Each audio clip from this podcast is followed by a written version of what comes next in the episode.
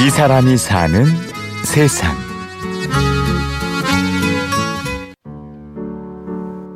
아, 저는 피아노 치면서 그 피아노 치는 남자의 둘레로 온 아이들이 삥 둘러싸면서 조용히 음악을 듣고 몸짓을 하는 아이들을 본 거예요. 야, 이 평화가 다른 데 없구나. 저게 평화구나. 너무 막 가슴 벅찼어요, 그때. 나중에 한 아이가 저를 뒤에서 안아주더라고요. 안아줘서 선생님 저 오늘 너무 큰 거 얻어가요. 제가 어떻게 보면 관심도 없고 다 모르고 갈 사실들을 여기서 너무 많이 알, 알게 해줘서 너무 고맙다라는 얘기 하나 하고 두 번째는 되게 오랜 세월 지켜본 사람들은 왜 계속 북쪽으로만 가냐 남쪽도 있는데 근데 얘기를 하는데 제가 북쪽으로 오는 이유는 어, 통일이 되면 저는 할 일이 되게 많다고 생각하는 사람 중에 하나예요.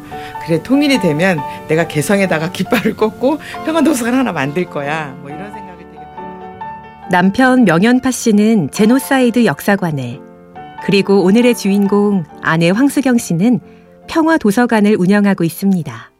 아, 어떻게 보면 전체 큰 의미는 평화를 품은 집이라고 저희가 지칭을 하고요. 이 전체에 그 평화를 품은 집 안에 어, 평화 도서관이 있고 제노사이드 역사 자료관이 있고 그다음에 여기 소극장이 있고 다락 갤러리가 그렇게 존재하고 있는 거죠. 이거를 통틀어서 평화를 품은 집이라. 공사방 해야 되는 거야. 평화를 품은 책 5천 권이 우리를 기다리는 도서관.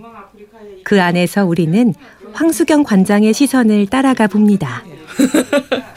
뿌듯하고 어, 자랑스럽고 어, 저는 이게 저 하나만의 공간이 아니라 그분들 그다음에 그 아이들이 저한테 준 선물이고 그 선물은 제 것이 아니기 때문에 내가 힘들다고 문을 닫아버릴 수도 없고 그분들과의 한 약속이 있고 아이들과의 한 약속이 있기 때문에 그 꿈을 이루고 도서관 중앙에 딱 있다면 그건 누구나 다 자랑스러워하고 뿌듯할 일이라는 생각이 들어요. 경기도 파주 군사 분계선 주변으로 군 부대의 훈련이 끊이지 않는 곳에 이 사람은 왜 살고 있을까요? 맞아요. 아침에 왜냐면 눈 뜰 때막 지축이 흔들려서 창문 열어보면 탱크가 아주 줄을 서서 엄청 많이 지나가거든요. 그리고 어, 따발정구 사격 연습하는 소리도 여기서 수시로 들을 수 있어요. 아 그런데 저는 여기여서 되게 좋아요. 이 장소가 물론 탱크도 지나가고 총 연습하고 하는 소리를 들으면서 어찌 보면 제가 하는 일에 대한 또 확신이 쓰기도 해요. 만약에 편안하고 안락하고 그랬으면 귀찮았을 것 같아요. 이런 일이. 남편과 뜻이 맞았습니다. 우리 대다수가 모른다고 할 정도의 단어 제노사이드 집단 학살. 이 한 단어를 알게 됨으로써 소중해지는 평화. 부부는 다짐을 하게 됩니다.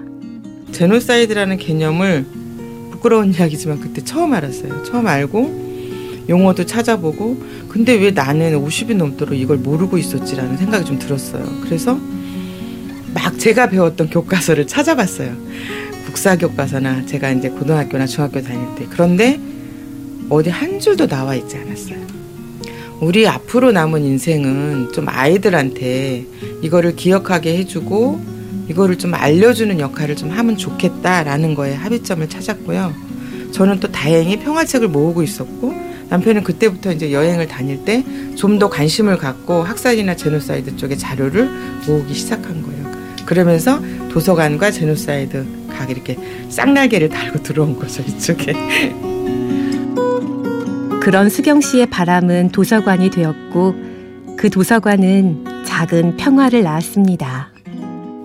도서관을 갖고 있다라는 건 음, 저는 만남이라고 생각해요.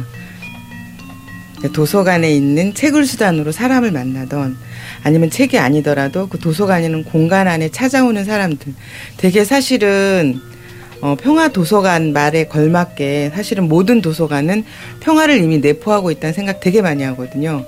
그래서 도서관 그러면 저는 이꼴 우리가 굳이 평화라고 이름 안 붙여도 도서관 이꼴 평화라는 생각을 많이 하고 있어요. 오늘도 평화 도서관으로 들어오는 좁은 길엔 군부대 탱크의 궤도가 쉴 틈 없이 돌아갑니다. 저 탱크의 행렬을 멈추게 할 수 있을까요? 사람이 탱크를 읽을 수 있다라는 확신은 있어요.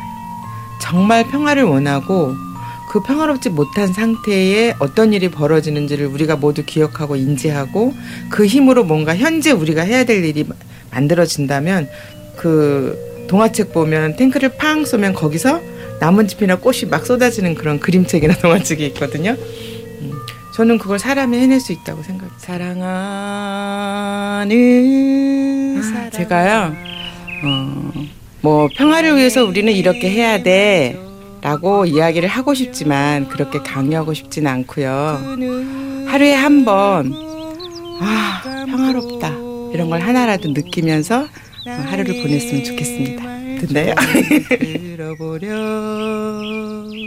이 사람이 사는 세상.